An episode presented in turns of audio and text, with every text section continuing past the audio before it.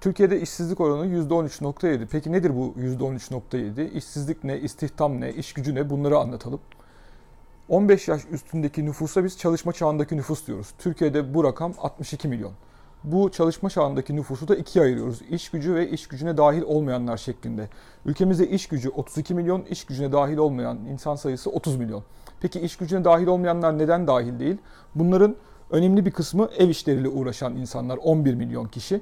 Ee, Eğitim görenler, emekliler ve çalışamaz halde olanlar da yine iş gücüne dahil olmayanlar.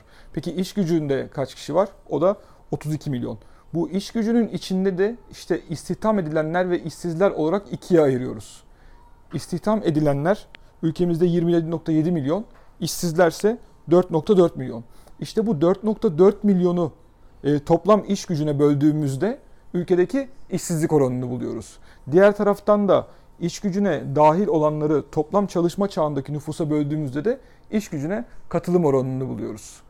Bu anlamda iş gücüne katılım oranını arttırmamız için iş aramaktan vazgeçen ya da ev işleriyle uğraşan kişilerin sayısını azaltmamız gerekiyor. Diğer taraftan Türkiye'nin istihdam edilen kişilerinin yaklaşık %30'unun kayıt dışı olduğunu biliyoruz. Bunun dışında ülkedeki istihdamın sektörel dağılımını söylemekte de fayda var. Baktığınız zaman en büyük payı hizmet sektörü oluyor %56 ile. İkinci sırada sanayi geliyor %20 ile ve üçüncü sırada tarım %18 ile istihdamdan pay alıyor.